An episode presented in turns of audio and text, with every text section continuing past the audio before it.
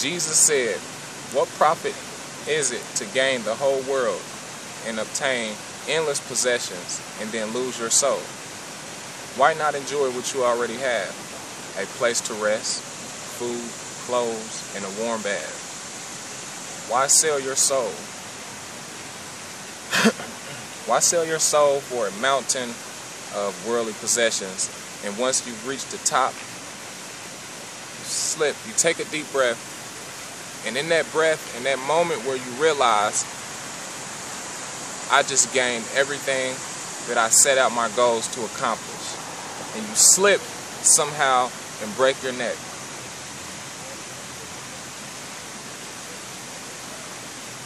Some people have 10 bedroom houses for just two people.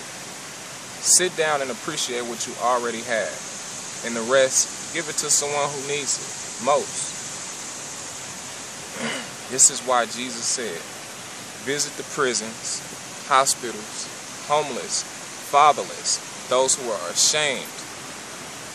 Back in my days, and I'm an 80s baby, I'm only 26 years old.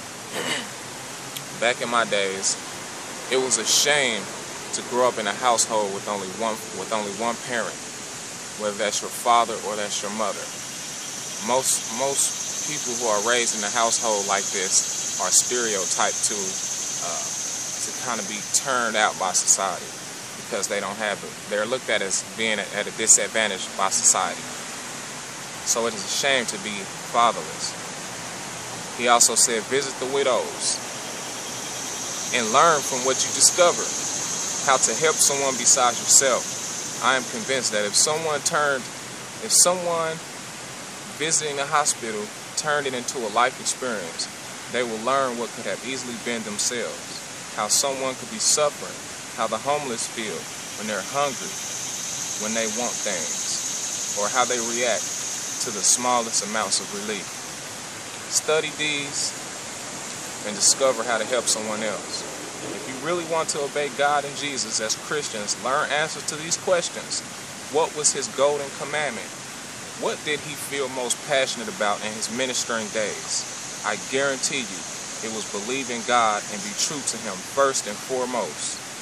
Then, look around you and study how to love others like you love your own skin.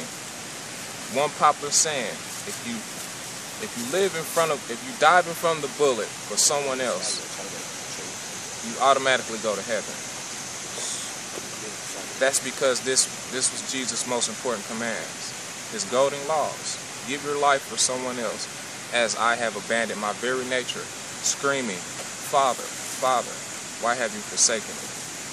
As I look around in society today, who is really following Jesus' golden commandments? I'm only 26, and this is my report. The churches have failed. The schools, businesses, courts, leaders have all failed.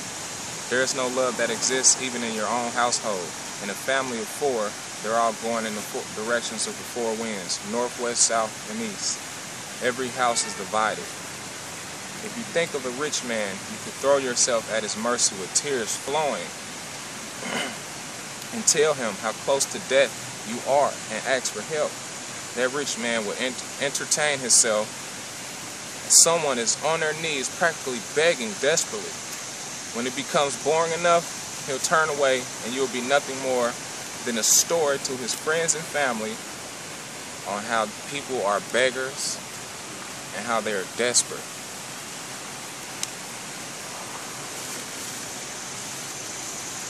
When I was when I was homeless or in prison, you turned down, you turned me down you went all the way to the grave, clenching tight on your money, all the way to the grave. When did I ever see you, Lord? They will reply. When you done it to the least of them and ignored my desires as well. Because this was Jesus' golden law.